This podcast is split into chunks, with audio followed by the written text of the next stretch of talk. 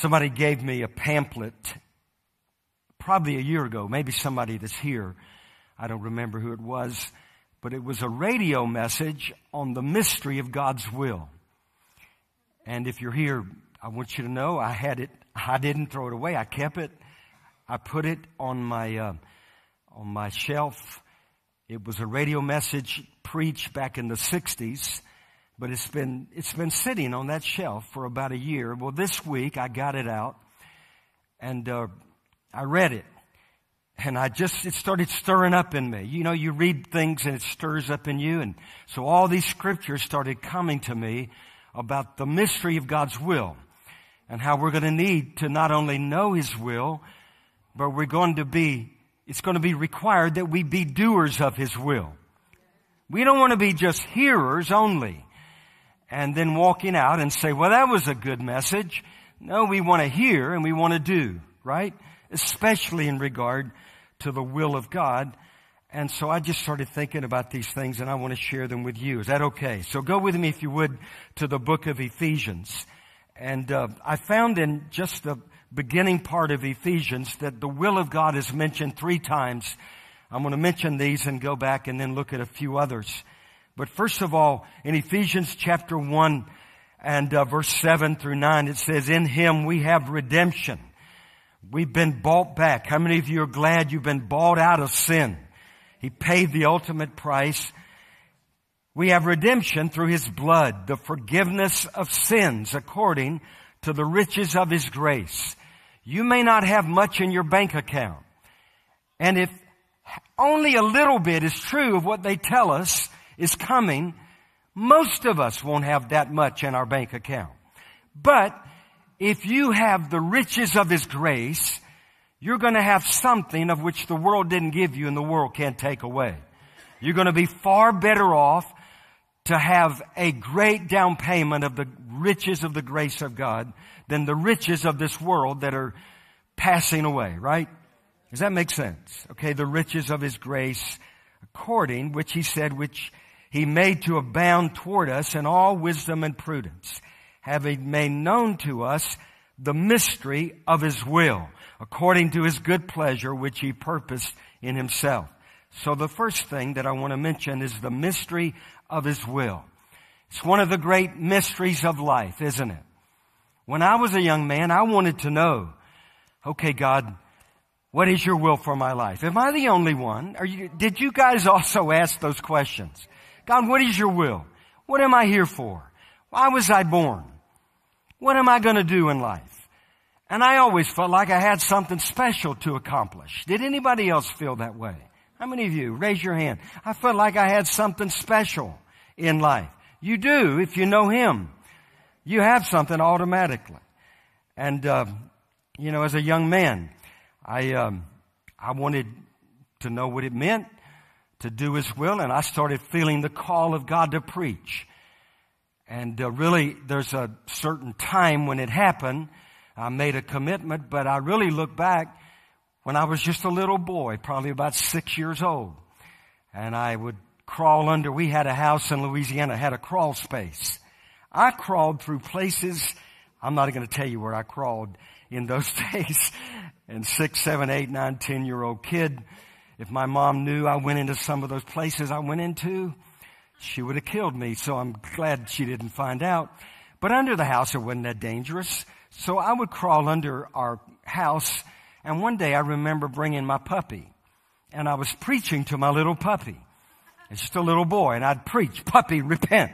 I can't remember his name. Spot. I think his name was Spot, actually. He was really unique. We had a unique name for our good dog. We called him Spot. So I say, Spot, repent. And one day I'll find out if he repented, but, you know, that's where it started. But then later on, you know, things through high school, I'll never forget the day my best friend Greg, we would go to lunch together and uh, one day he looked at me and he was a real strong believer. He said, David, one day you're going to preach the gospel. And uh, And I knew there's something about that. And then when I was 19 years old, I've shared with you the story how I was at Ridgecrest, and it's not very far from here.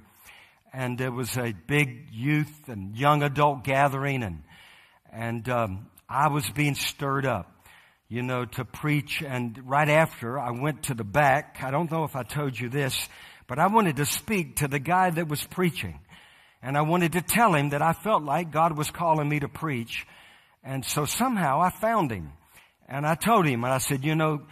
I came and I just feel like God's calling me to preach. He said, well, you need to go tonight somewhere by yourself and, and deal with God. Just get along with God. And so I did that. And I shared with you how I took my Bible and I had a little uh, candle. I don't know how I got the candle. And I went out into a hillside and, you know, I stuck the candle. Now this was in January. I think back, God, how in the world did I, how did it stay lit? you know, it was cold. And anyway, I opened my Bible, I knelt down and nobody knew I was there. And, and I, I said, Oh God, I'll preach the gospel. And I remember reading the scriptures and anyway, that's, that's how it all began. And then the counselor, the guys that, um, that we went with and they took us, they said, now when you go home, you gotta make it public. You gotta walk the aisle. In those days, we used to walk the aisle. How many of you ever did, you did that? And you made it, you made it public. Cause I believe what, uh, someone that always I highly respected, if you deny him before men, guess what? He's gonna deny you before the Father in heaven. So anyway, it was Sunday morning. I was getting ready to make it public. And you, I know, you know what I felt like. I was scared to death. I heard something knocking. It wasn't the door. It was my knees. And I remember I was grabbing hold of the pew. You know, in those days you had pews, you know, and, and, uh, where did we get the name pew? That's, you know, I'm glad we have chairs, but anyway, I was grabbed hold of the pew. Anyway, I'm glad we did away with that. And I'm grabbing hold. I'm scared. And it may be the first time I ever heard the Lord. Because I heard, and it was an audible voice, but I heard in my heart, until you take the first step, you will never know the thousands that will follow. Well, I'm taking it. So I took the first step by the grace of God, and I walked down and surrendered, and, and then, the, you know, the rest is history. But you gotta take the first step, and I want to tell you, you gotta walk through the door. Now there's a mystery. A mystery is a, is something that's hidden until it's revealed. Well, how's it going to be revealed? How is God's will going to be revealed in your life? You got to walk through the doors. You got to remember that. I've used it many times, but the scripture that says many are the called, but what? Few are the chosen. You know, you know the difference between the called and the chosen? How many of you know? Okay, it's like this. It's like a revolving door. Before you walk through the door, you'll see the words written outside, called. If you walk through that door, you turn around, you're going to see the word chosen. The chosen are the ones that respond to the call. The mystery of God's will. It's not supposed to remain a mystery. God wants to reveal it to you. How many of you are there right now? You want to know there's something that you're wondering about God's will about. Well, if there's a door before you, I just say walk through it. Just walk. He's the door. He's the way. And then the second thing is over in Ephesians chapter 1, look in verse 3. It says, Blessed be the God and Father of our Lord Jesus, who has blessed us with every spiritual blessing in the heavenly places in Christ. How many of you are glad for that? every spiritual blessing in Christ, just as He chose us in Him before the foundation of the world, that you should be holy and without blame. Verse 5, having predestined, say predestined, having predestined us to adoption as sons by Jesus to Himself according to the good pleasure of His will. And the second thing is the good pleasure. Now what does that mean? Well, it means if you're going to find the pleasure of the will of God, you're going to have to surrender your own pleasures. It's not about our pleasure. It's not about what makes us happy. Now I know we get happy in this life. But some of those guys took it too far. It's not about my happiness. It's about my pleasing Him. And when you please Him, you'll be overflowing with the joy of the Lord. The joy of the Lord, not your own joy. It's bringing Him, His joy. Now, since we're talking about my journey this morning, this was in my twenties. I'll never forget, I was in Louisiana and I wasn't doing much in those days and, and I heard the Lord speak to me and he said, go west, young man, go west. Strange thing. But Jill, you heard him wherever you are, Jill. Jill, you, you, we, how many of you hear the Lord say strange things? What do you mean, go west, young man, go west? And he meant go west. And so anyway, I had an opportunity to go west from where I lived. I moved to Waco and uh, was involved with a spirit-filled Baptist church, Highland Baptist Church at that time. And uh, because, you know, raising your hands was weird to me. I mean, I was brought up in a tradition, you just sat there in church. I mean, a few guys would say amen, but, um, but that's about it, you know. You didn't, you didn't get that excited about Jesus. And if anybody got excited, you know, they wondered if maybe something had happened to you. Now there were a lot of people that went to sleep in church. I remember that. I remember as a boy looking up in the choir and there was a roll of old men. And every Sunday they would go, they would bow their heads. And I thought, you know, what if the preacher said, you're all going to hell? Well, those guys would be in agreement. They'd just be, bow, you know. But anyway, you know, so anyway, I had to be in a church where they raised their hands. And those were the days where worship was incredible. I would cry the whole service, you know. And, and uh, I was at Wheaton College at a, um, anyway, come some kind of minister's thing.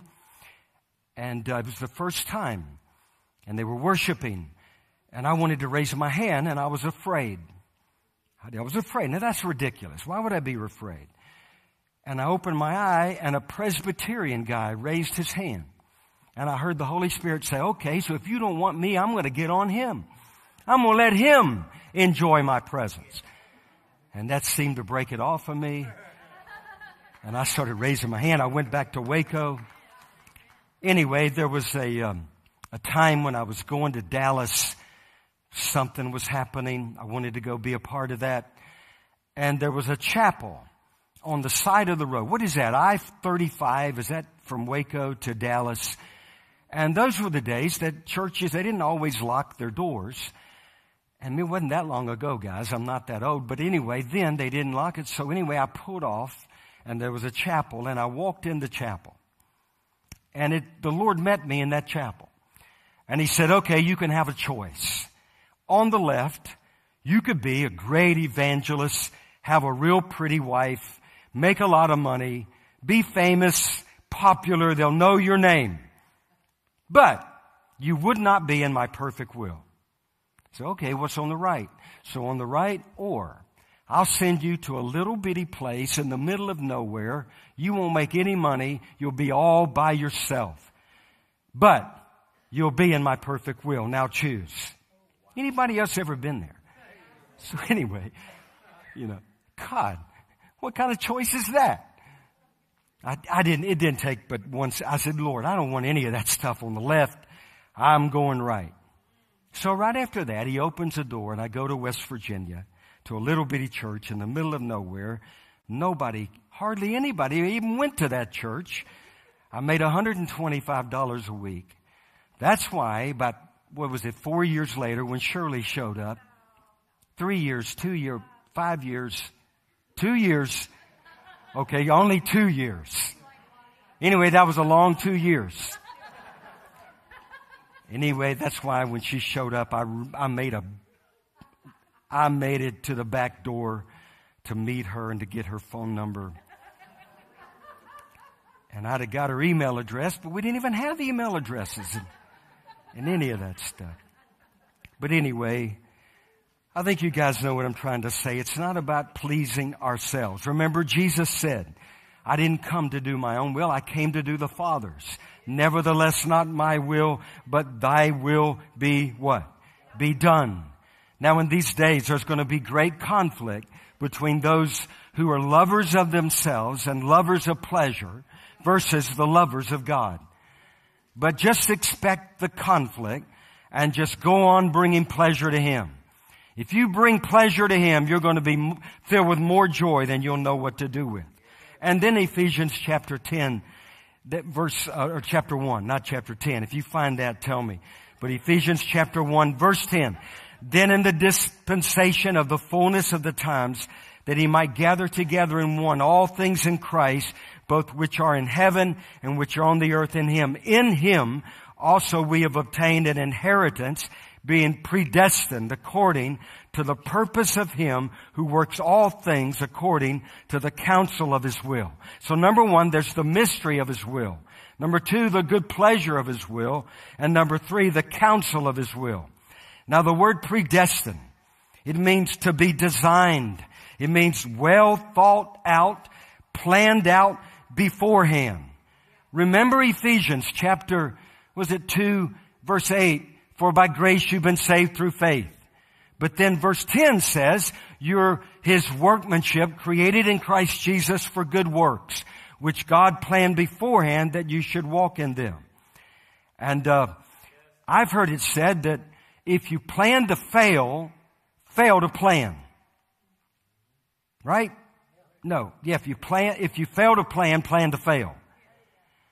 Did I think I said that right? But I don't know if that's always true. Yeah. Yeah, I'm, yeah, thank you for bailing me out. Shirley's bailed me out so many times.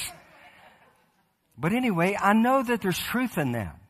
But I also know the scripture says many of the plans of a man's heart, but the counsel of the Lord shall stand. So you need the counsel of his will. But your plans may fail, but I know someone whose plans will never fail.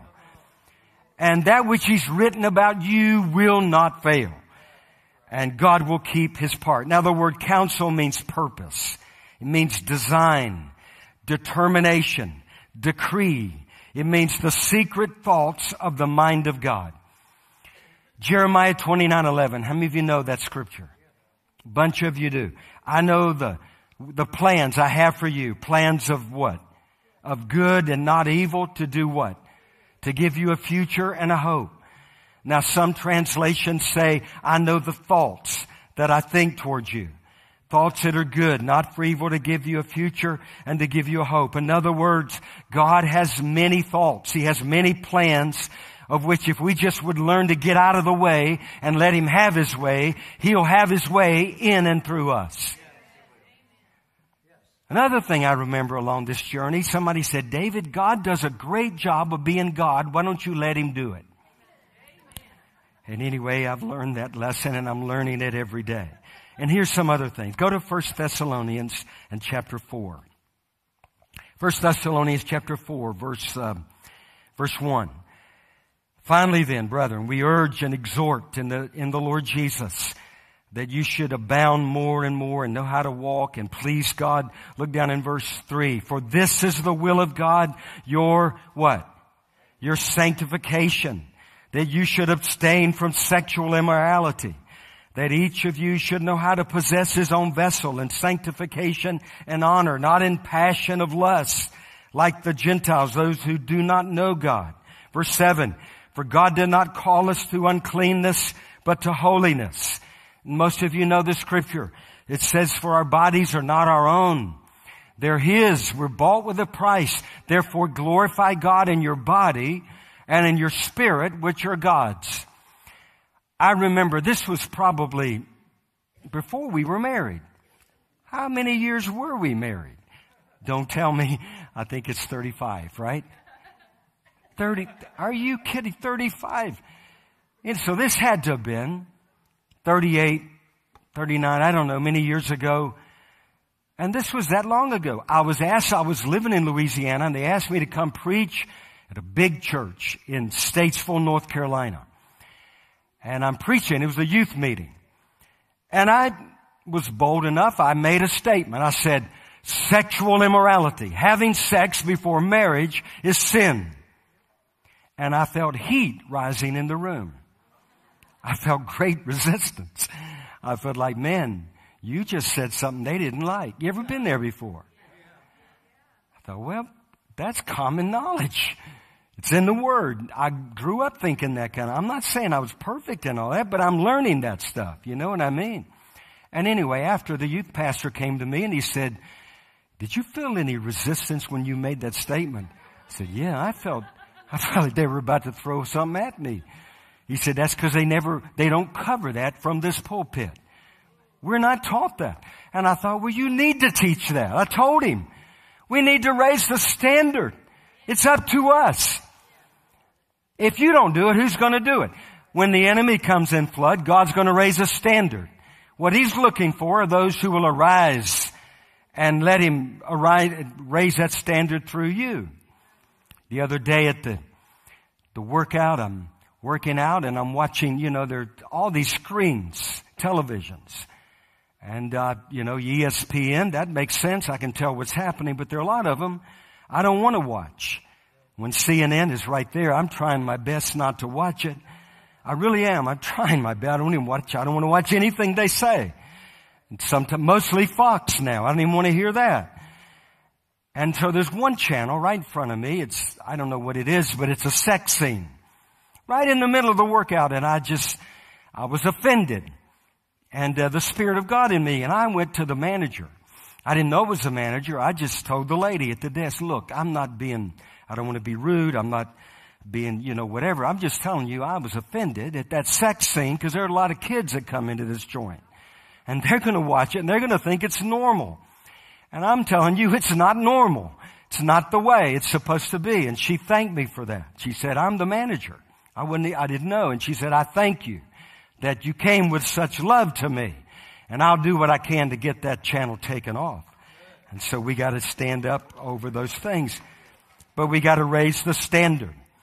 You know, Sodom and Gomorrah, you know, was judged because of the sexual immorality in all the cities. Some of you know there were cities around Sodom and Gomorrah. And so it's going to be. The Bible says the marriage bed is undefiled, but fornicators and adulterers God is going to judge. And uh, that's just, that was 35 years ago. And of course, we know that things have gotten. But anyway, Romans chapter 12, I beseech you therefore, brethren, by the mercies of God to present your bodies a what? A living sacrifice, holy, acceptable, which is just your reasonable service. Do not be conformed to the world, but be transformed by the renewing of your mind. And then look over in 2 Peter chapter 3. These are a few things that speak of the will of God. You guys all still with me? Second Peter chapter 3. And uh, this is a word for our generation.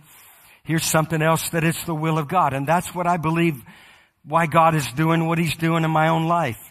But in chapter 3, in our lives, Shirley and I, Second Peter chapter 3, I, I write to you this epistle, you know, to stir up your minds.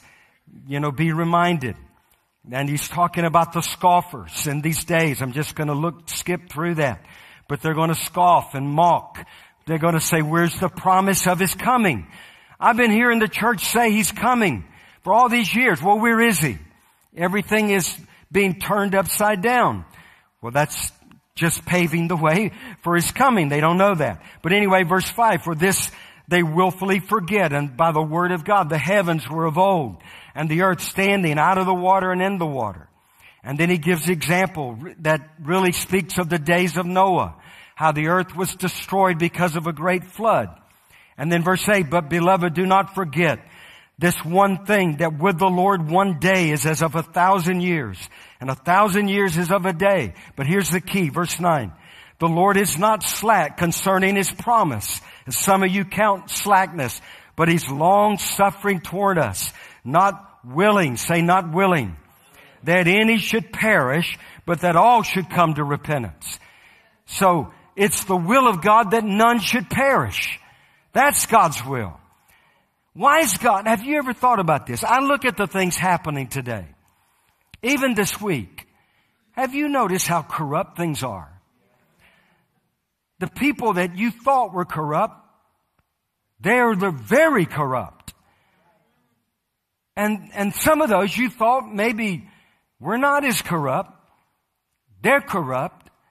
And corruption is almost widespread. It's almost like Jeremiah. He said the, the heart of man is deceitful and wicked. And who can know it?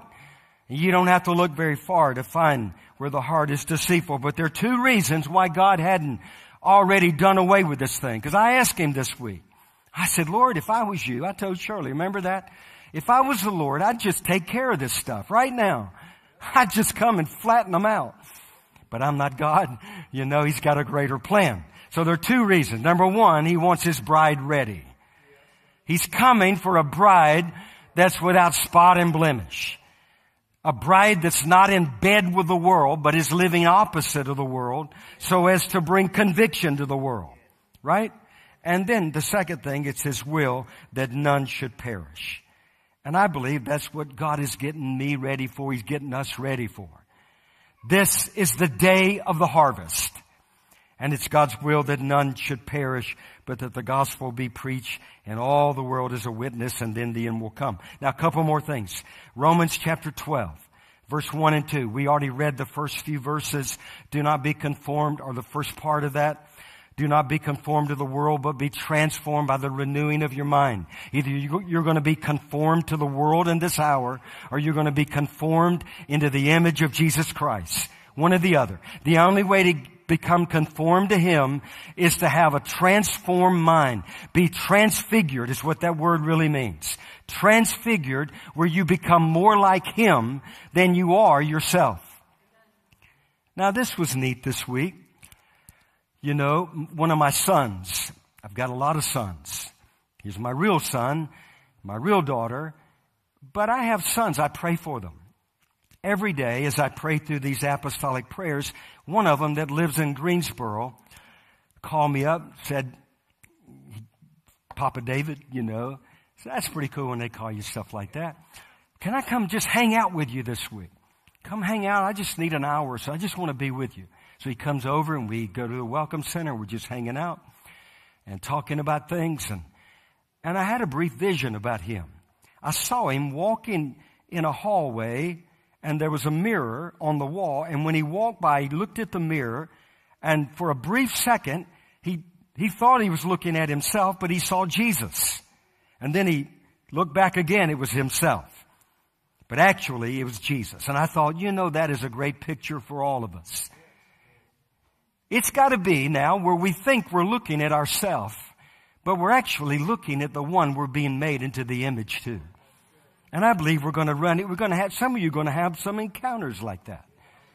And I'd say, God, bring it on. We want to be more Him. Be conformed. That by the testing of your faith, you may discern what is the will of God. Remember the good, the perfect, and the acceptable will of God. And I believe that's not three different levels. I believe when you find the perfect will of God for your life, it's that which is good, it's that which is acceptable, it's that which is pleasing. And that's what He wants us to walk in. How many of you made that the goal of your life? You know, on our tombstone, what do you want written? He accomplished all of these great feats. No. He was conformed into the image of Jesus Christ and he did the will of the Father. All right, the next thing, there's two more things. First Peter chapter 3. Look over there just a few pages back to the left. Chapter 3, verse 13. I can't even believe I'm getting through this. And who is he who will harm you if you become followers of what is good? But even if you should suffer for righteousness sake, you are blessed. Verse 15, but sanctify the Lord God in your hearts and always be ready to give an answer as the hope that's in you. Verse 17. For it is better if it is the will of God, say the will of God, to suffer for doing good than for doing evil. Now this is a short one. What does that mean? If it is the will of God for doing good and not doing evil. In other words, it means this. When you suffer, it doesn't mean that you've messed up. Doesn't mean that you've actually done it wrong. It could mean that you've actually done it right. You're actually on target. In fact, I think that's really the whole gist of suffering. Look in chapter 4 verse 19. Therefore, let those who suffer according to what? The will of God. Did you see that? Let those who suffer according to the will of God commit their souls to Him in doing good as to a faithful Creator. So when you're suffering, it's not because you messed up. I got all these things this week people were misunderstanding. Shirley and I were saying, I wonder what they're really saying about us. You know. Some people probably thought. But then I, it dawned on me, well, who cares what people thought? Who really cares? Who really cares? You're going to stand before Him one day and give an account. And then in Hebrews chapter 13, it speaks about the great shepherd of the sheep who through the blood of the everlasting covenant made you complete in every good work to do His will, working in you what is pleasing in His sight. And I just thought, well, that fits for us. Men are going to let you down, but it's, our hope is not in the men and the women shepherds among us. Our hope is in the great shepherd that is ultimately leading us. And he's the one that'll lead us into fulfilling his will. And that's where my confidence is. And then the last thing, and there are many more scriptures. You know, there's so much we could talk about, but look in Matthew chapter 7. And you know what is being spoken here. It's the words of Jesus. Verse 13, he says, enter by the narrow gate, for wide is the gate and broad is the way that leads to destruction. And there are many that go in by it. Most of the world is on the broad road and they're going through the, the broad gate. And there's destruction at the end because narrow is the gate and difficult. Say difficult. That word means hard. Sometimes things are hard. They're supposed to be. We've often said picking up your cross, dying to yourself will kill you. So be encouraged. If you're dying daily, that means you're picking up your cross and you're following Him. They're difficult is the way which leads to life and they're few. I wish it said many, but they're few that find it. And then the next verse he says, beware of false prophets. It's just kind of hit me that the false prophets come along to get you off of the, the narrow way and to get you somehow convinced you need to go this way. I'm not going that way. I'm going His way. You gotta make that choice. And you just follow the way, the one who is the way.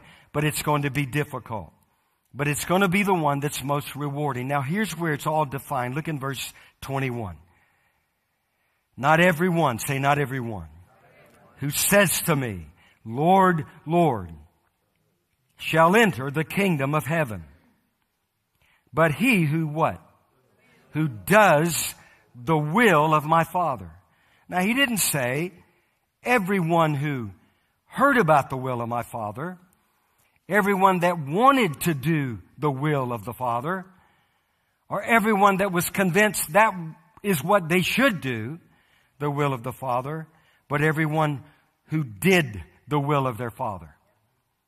And there are going to be many in that day that are going to be shocked. They preach, they prophesied, they saw all these great things, but he's going to look at them and say, depart from me, I never knew you.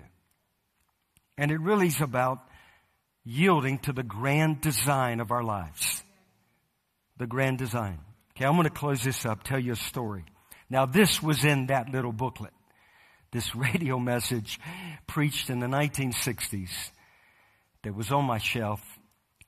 And I just thought about all the points and looked through the scriptures, but then this little story, and it's the story of the, the designer, the architect of the Brooklyn Bridge.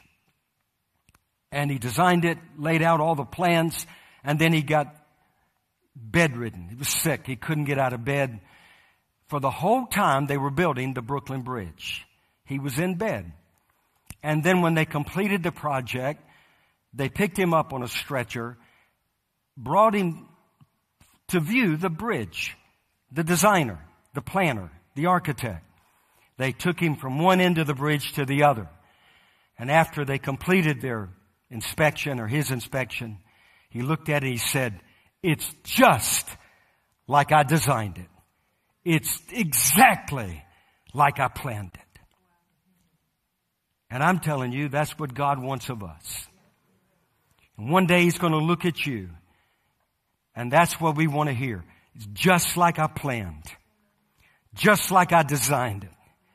They didn't venture off. And when they did, my rod and my staff drew them back so that they would walk in the paths of righteousness for my own name's sake. And they did my will. And that's what I believe is the destiny of this church and it's the destiny of the people that call Jesus their Lord. And they know Him and they're not going to back off. That the work that He began, He's going to complete it until the day of Christ Jesus. Well, that's my story and I'm sticking to it, guys. And I give Him praise and glory. And so I just want to lead us in a, a prayer of just a fresh commitment to the will of the Father. Does that sound okay? To the will of God. I don't know, maybe you today, you feel like you, you ventured off, you know, something's happened, you know, something shook your faith. Well, good. It's okay. You know, let it be shaken. But know that the kingdom of God cannot be shaken. So just get up, brush yourself off, and get going again. But I believe God wants to stir our faith and uh, give us a confidence that He's going to work that which He began, His will in us. So I want you just to stand. And I'm just going to pray. Lord, we thank you for this uh, marvelous morning, God. Thank you for letting us be here. Lord, thank you for letting me see that little pamphlet on the mystery of God's will. And Lord, we want to be the people that not only heard about the will of God, we not only believe we should do the will of God, but we did the will of God. Because those are the ones that will go into the kingdom of heaven. And Lord, I pray in this group of people, this fellowship, and all of those that are watching, that there'll be a new surrender, a new commitment to yield to the highest and the best to that which has been perfectly designed by the Master from even before time began. We thank you, Lord, that we are your workmanship, created in Christ Jesus for good works, which the Father planned beforehand. And not only that we should walk in them, but we will walk in them. And that's, that's the, the question I want to ask you today. How many of you will say, Lord, it's not that I should walk, but I'm declaring today, I will walk. That's my testimony. Just raise your hands. And Lord, that's my commitment to you. I'm surrendering afresh to the will of the Father. If you're watching online, just right there where you are, raise your hand. I'm surrendering to God's will, God's highest and God's best. Now Lord, you see the hands. And I pray for the grace that is greater than all of our sin, all of our failures, Lord, our things we don't understand. I ask you, God, for the grace that's to be brought to the church at the revelation of Jesus Christ. And I thank you we've been called to live at the greatest season known to mankind. It is the revelation of Jesus Christ. And we yield to you, Lord. Lord, I thank you. We're many of us. In fact, if we don't, if it doesn't happen in the natural, it's going to happen. We're going to glance at a mirror and we're going to look at it. And for that brief moment we're going to we're going to wonder who we saw in that mirror. And we're going to know it was him that we're being conformed to. So lord i just release that. Lord all of our friends and family we have a great family online. And we just bless you. We thank you god. Lord just release your peace Lord, I ask for fresh commission for this congregation. And I thank you, Lord, that you're going to guard and keep all that's been deposited and all that we prayed. And you're going to do better because you're the God that saves the best wine for last. And I pray that. And I thank you. And if you're watching right now and you've never met Jesus, we made it a habit to pray this prayer. Just if you're convicted, I believe there are people that somehow stumbled across YouTube or Facebook. That's how we got into Africa. Somebody was stumbling across. And the Holy Spirit spoke to Annie and said, ask that man to preach and I'll, you interpret for him. And a revival broke out. And we're walking in it today. But right now, if you're watching and you don't know Jesus, you're not sure, and the Holy Spirit's speaking to you and drawing you, just say, Dear God, I need a Savior. If you're here in this room, I need a Savior. Just say, I confess that I'm a sinner. And I ask you to forgive me of all my sin. Right now, I choose to repent. I choose to turn, to change my mind, to change the direction of my life. And I give my life over to you. And He'll give you the grace and power to do that. And I thank you, Lord, that your blood, the blood of Jesus, is enough to cleanse me from all my sin. And I receive you by faith. And if you prayed that prayer, the Bible says whoever calls on the name of the Lord shall be saved. You confess with your mouth, you believe in your heart, God has raised his son from the dead, you shall be saved. Well, amen. Praise the Lord.